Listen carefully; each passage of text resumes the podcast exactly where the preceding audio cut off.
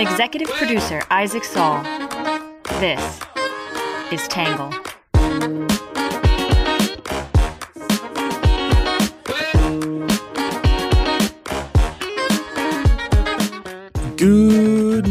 Good afternoon, and good evening, and welcome to the Tangle Podcast, the place we get views from across the political spectrum, some independent thinking, and a little bit of my take. I'm your host, Isaac Saul. Today is Thursday, December 21st, and we are covering maybe one of the biggest stories of the year. I think, arguably, the biggest story of the year. Donald Trump has been ruled ineligible for the 2024 election by the Colorado State Supreme Court. We're going to talk about exactly what they said, how they got there, and then, as always, share some views from the left and the right. Before we jump in, though, as always, we're going to kick things off with some quick hits.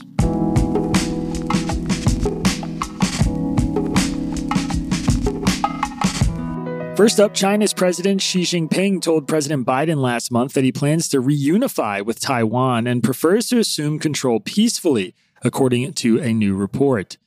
Number two, former President Donald Trump asked the United States Supreme Court to delay considering whether he is immune from federal prosecution in the Justice Department's election interference case while an appeals court considers the question. Number three, the Hamas run Gaza Health Ministry said the death toll has now surpassed 20,000 people in Gaza, while roughly 134 Israeli soldiers have been killed and 1,400 people were killed in Hamas's initial attack. We have an explanation on how the health ministry calculates those deaths, which can be found with a link in today's episode description. Number four, separately, President Biden told reporters that he does not expect a new hostage deal between Israel and Hamas soon, but said that the United States is pushing for one. Number five, the United States released a close ally of Venezuelan President Nicolas Maduro from prison in exchange for 10 Americans in prison in Venezuela as well as a former Navy contractor who organized a bribery scandal and was a fugitive from the U.S. government.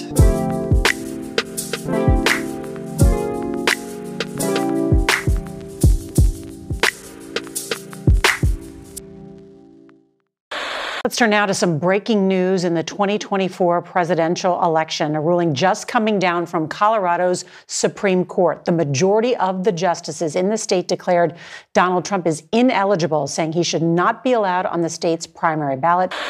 The Colorado Supreme Court has ruled former President Donald Trump is not eligible to be on the state's primary ballot and is in fact disqualified from being president again.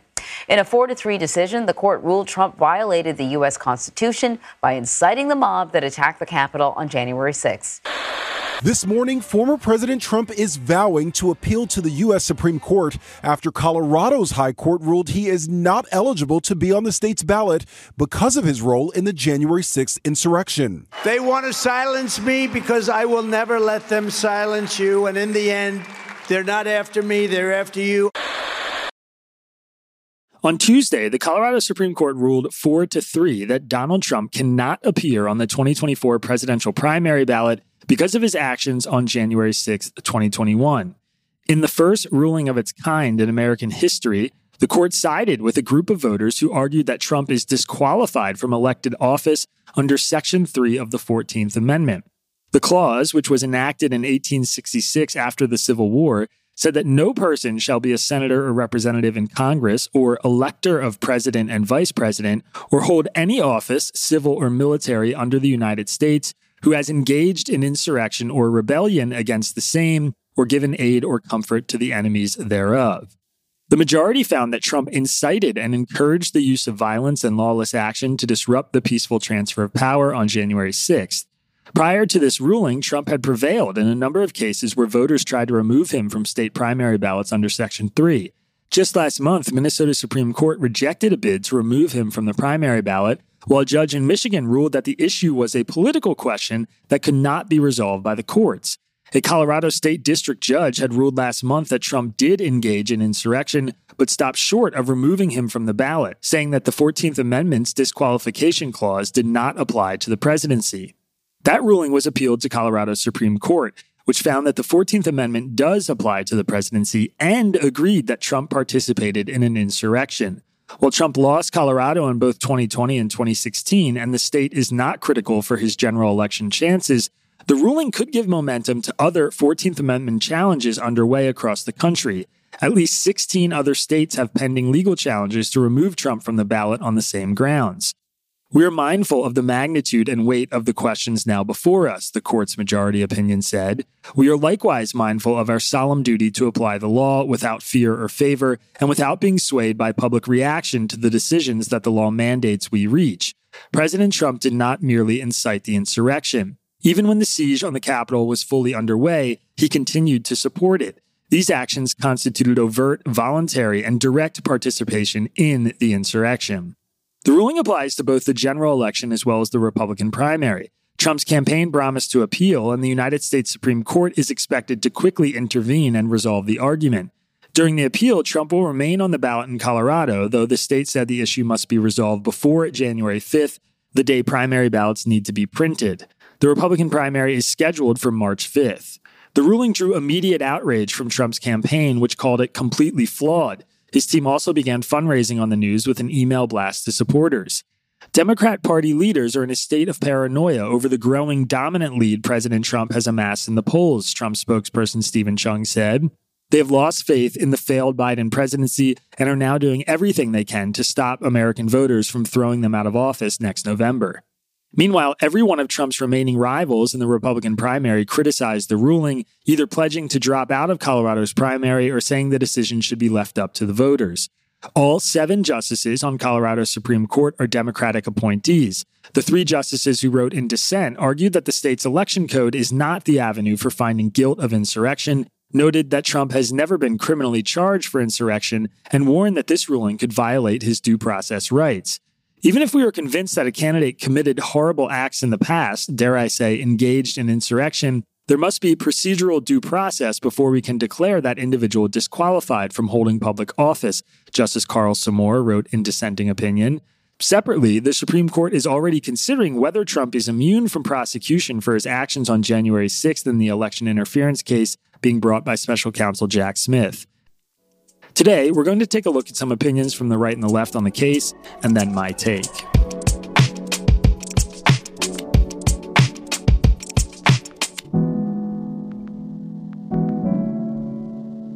We'll be right back after this quick commercial break.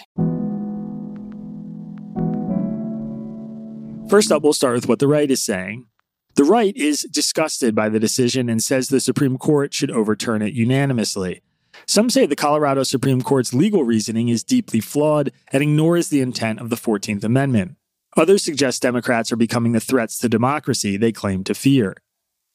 In the New York Post, Jonathan Turley argued that SCOTUS should rule unanimously that the Constitution matters more than defeating Trump at any cost. January 6, 2021 was a riot. That does not excuse those who committed crimes that day, but it was not an insurrection, Turley wrote. The majority on the Colorado Supreme Court adopted sweeping interpretations of every element of the decision to find that Trump not only incited an insurrection, but can be disqualified under this provision. It does not matter that Trump has never been charged with even incitement or that he called for his supporters to go to the Capitol to protest peacefully. In finding that Trump led an actual insurrection, the four justices used speeches going back to 2016 to show an effort to rebel before Trump was ever president. We need clarity, clarity of purpose and principle. The Supreme Court plays a unique role in our system at times like these. It must at times defy us in rejecting racism as cases such as Brown v. Board of Education. At other times, it has protected in rejecting government overreach, as in cases such as Katz v. United States, demanding warrants to overcome the reasonable expectation of privacy.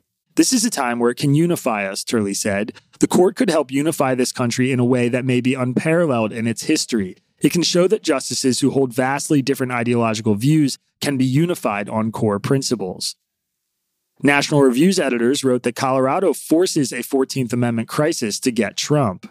While there are a number of subsidiary legal questions under Section 3, the biggest problem is that the Colorado court got it wrong on the merits of the case. While Section 3 was not limited to the Civil War, it was aimed to disqualify active Confederate rebels and political leaders of the Confederacy from returning to government. Those were people who made war on the United States or materially supported armies in the field to do so. The original public meaning of Section 3, as illustrated by decisions of Congress in the late 1860s on whether to seat Southern members, barred only active participants in an ongoing rebellion, the editor said. The Colorado court ignored the contemporaneous evidence of how Congress construed its own amendment. It is a serious stretch to convert Trump's lassitude and a few tweets during the riot into active participation in the riot. More than some vague tweets ought to be required before depriving tens of millions of Americans of a candidate who may be their choice. In the American Spectator, Dov Fischer said the court's decision transcends hypocrisy. Trump claims the 2020 presidential election was stolen from him. Many of us agree, although we approach the claim differently from how he does, Fischer said. So, in the face of Trump claiming that Democrats stole the 2020 election from him, how do the geniuses on the Democrat left proceed to convince all Americans of all stripes that Trump was not really cheated out of the presidency? Of all the lame brained schemes imaginable, they do so by brazenly trying to cheat him out of the 2024 election by denying him the right to run. Frankly, it is they who repose the foundation of the insurrection. All it took was three Democrat Colorado governors to name seven Democrat Colorado State Supreme Court justices. And even then, three of those jurists held their noses while the bare majority of four voted to deny Trump and his 75 million or more voters a fair and free election in Colorado. Sure, the United States Supreme Court will overthrow this one before they allow that kangaroo court to overthrow America, but it demonstrates how close we are to the end of our democracy as we know it.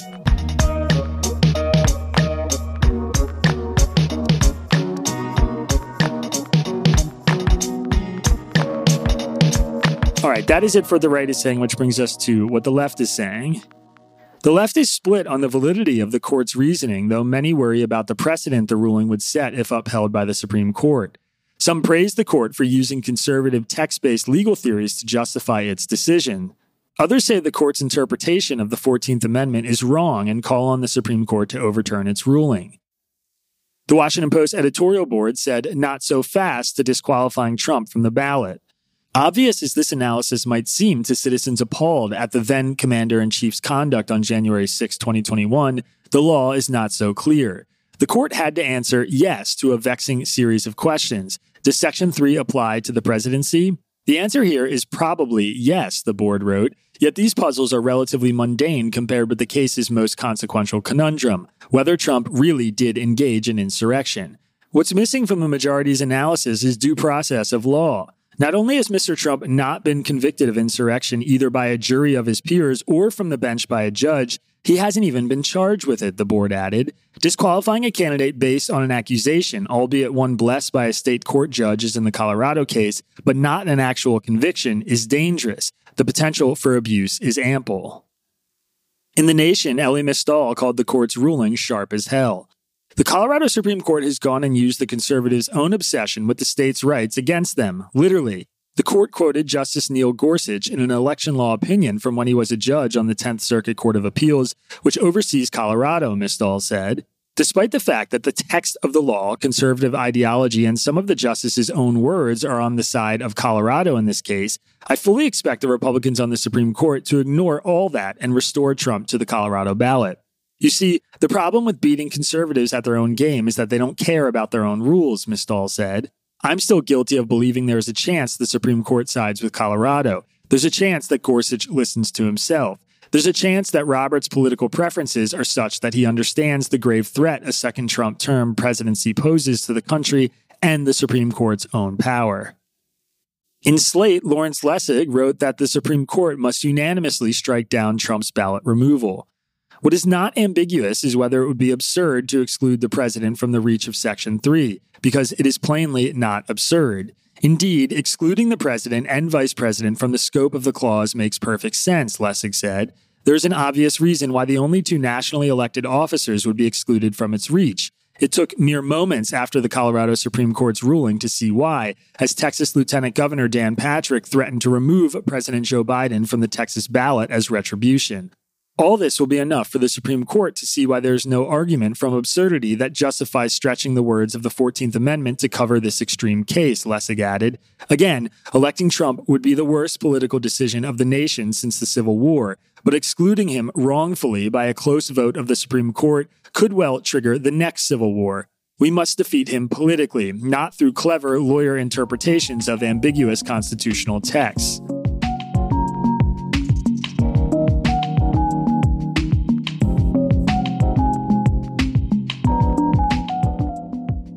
Right, that is it for what the right and the left are saying, which brings us to my take.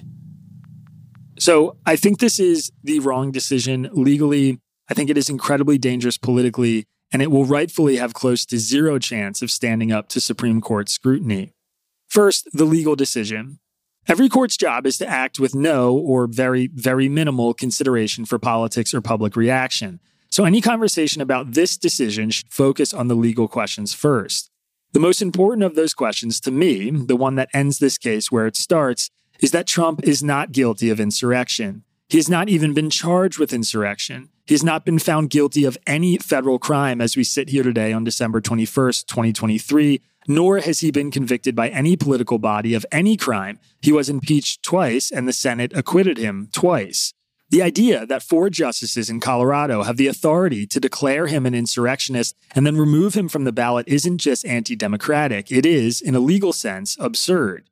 Please consider again the words of the three dissenting justices who advanced this argument in such simple terms that I am unsure how the four in the majority got around it. Quote, even if we are convinced that a candidate committed horrible acts in the past, dare I say, engaged in insurrection, there must be procedural due process before we can declare that individual disqualified from holding public office. This wasn't just the position of the dissenting justice, but the position of several courts and judges that have already ruled on similar challenges. Fundamentally, I don't know how a court can determine someone is ineligible for office due to a crime that no court or jury or political body has said that they are guilty of. Again, it is worth emphasizing the Justice Department has charged Trump for his actions on January 6th.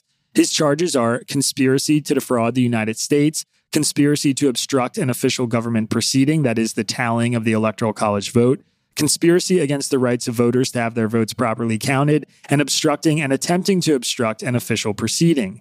First, those are all charges, not convictions. Second, none of those charges is insurrection. At the absolute worst for Trump, they leave open the possibility of him being accused of insurrection and rebellion. At which point, as former Republican Representative Peter Meijer from Michigan, who voted to impeach Trump, argued, there is enough ambiguity in the law for the courts to leave this question to the political process to resolve. That is, to let the voters decide. The second legal question is whether Section 3 of the 14th Amendment even applies to Trump. When Trump's team argued this case before the lower state court, and I read that they were arguing that Section 3 didn't apply to him, I scoffed. My initial reaction was that this was a silly legal strategy. Of course, it applies to the president, I thought. Instead, his legal team should argue that he isn't and has never been found guilty of insurrection and win the case there. But the lower court ultimately agreed that Section 3 didn't apply to him, which piqued my interest and made me read more about the arguments. And the more I read, the more I was convinced that the lower court was right. The most obvious point is that the plain text of Section 3 makes no mention of the president. As Harvard professor Lawrence Lessig wrote, this was not a sloppy omission. Lessig painstakingly explained how we know the 14th Amendment's authors intentionally excluded the offices of the president or vice president. The decision was in part to prevent the chaos of individual states, like, say, Colorado, trying to throw a presidential race. Rather than being a mistake, it was a brilliant piece of foresight and it isn't hard to see why. Shortly after the Colorado Supreme Court ruling, Texas Lieutenant Governor Dan Patrick vowed to remove Biden from the Texas state ballot. How is that for a sign of things to come?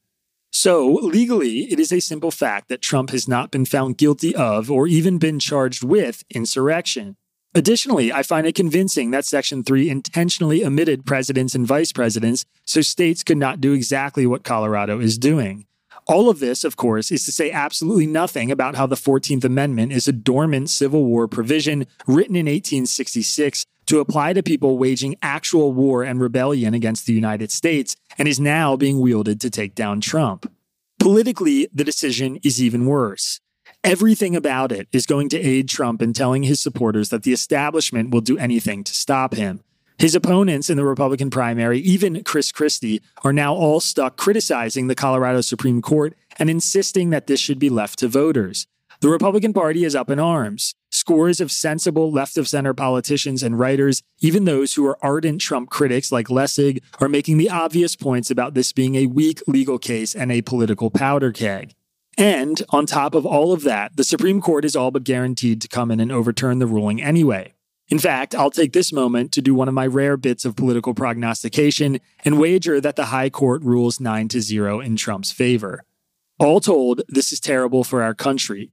Colorado's decision legitimizes a new mechanism for state actors to try to impede federal elections. It adds state Supreme Courts to the list of institutions whose public trust is crumbling. It will throw gas on the fire of paranoia that burns through homes all across America. And it will ultimately do absolutely nothing to slow down or stop the person that is supposed to be the threat to democracy. If anything, it will galvanize his campaign. As I've said before and will say again, January 6 was a disgrace. It was the first and only non peaceful transfer of power in United States history and constitutes one of the worst stains on our nation. We should take every legal measure possible to prevent it from happening again because it could be even worse a second time. Passing reforms to the Electoral Count Act, as Congress recently did, are the right ways to address what happened, and I support more legislation like it that clarifies Congress's role in certifying elections. Former President Donald Trump is, by my best guess, guilty in the classified documents case, and he faces serious legal threats in Georgia's and the Justice Department's election interference cases. His actions have thrust us into uncharted legal territory, and he very well may be a federal criminal by Inauguration Day in 2025. He, of course, bears responsibility for his decisions. And not for nothing, but nearly a quarter of Trump voters say he shouldn't be nominated if he gets convicted of a crime. The justice system is working right now with the federal cases largely playing out in court how they should, with this obvious exception. Hopefully, the Supreme Court ends this 14th Amendment charade, rules that Trump is not immune from prosecution, and lets the other legal challenges move forward. Then the rest will be left up to voters, as it should be.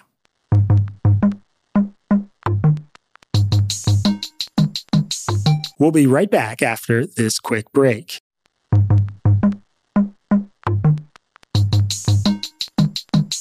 All right, that is it for my take, which brings us to your questions answered. This one is from Dak in Rhode Island. Dak said, In light of how the media is reporting the war in Gaza and how your Instagram post was taken down just because it had a certain narrative, would you consider doing a Friday piece on media and social media bias in this war? So I said most of what I said about the ills of social media censorship in yesterday's reader question, but if you're interested in reading more, you can check out some of my past posts on misinformation and censorship that I've published here in Tangle. We'll leave a link to some of them in today's podcast description. That being said, I did just finish recording a fresh YouTube video about all of the misinformation about the war in Gaza that is spreading like wildfire on social media. In my opinion, this is one of the most important videos that we've recorded since we launched our YouTube channel. I'm probably going to send an email to everyone when it goes live, but in the meantime, I encourage you to just go subscribe to our YouTube channel so you'll get it when it's posted. And you can check out our latest video with Kyla Scanlon while we're putting the finishing touches on our new video. I'm sure, of course, there will be lots more to come on all of this. So, you know, stay tuned.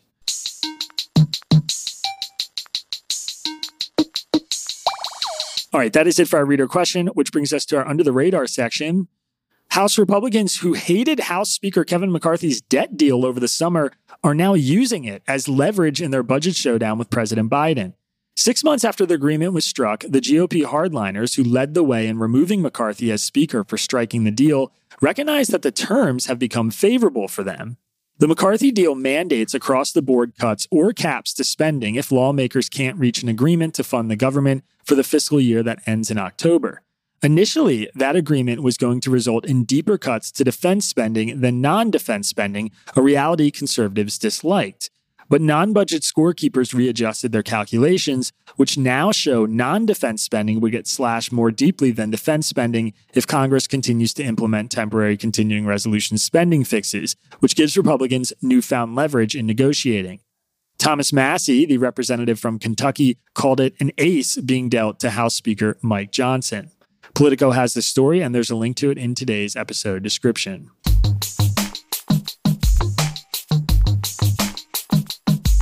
All right, next up is our numbers section. Donald Trump's net increase in GOP primary polls one week after he was indicted in New York City on charges of falsifying business records in March was plus 4.6. Trump's net decrease in GOP primary polls one week after he was indicted on federal charges related to his handling of classified government documents in June was 0.9. Trump's net increase in GOP primary polls one week after he was indicted on federal charges related to the certification of the 2020 presidential election in August was 0.1.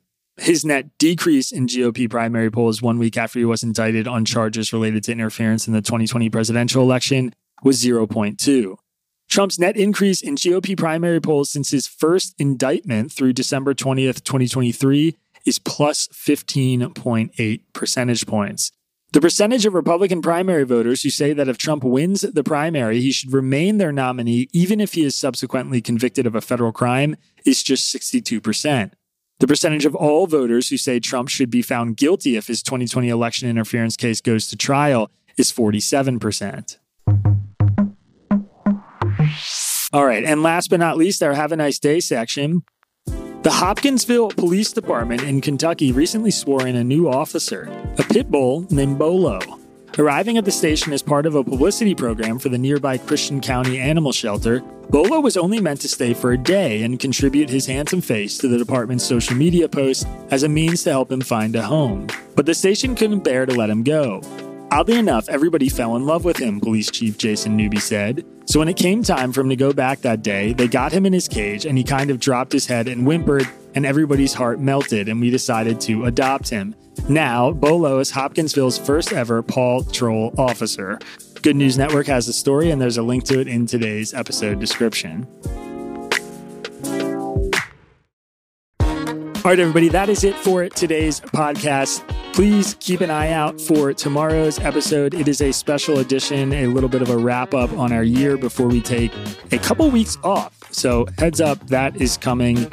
It's probably going to be a crazy couple weeks because they have to rule on this case sometime before January 5th. So, my vacation might get dynamited, but we're going to try and get some time off. We'll see you soon. Have a good one. Peace.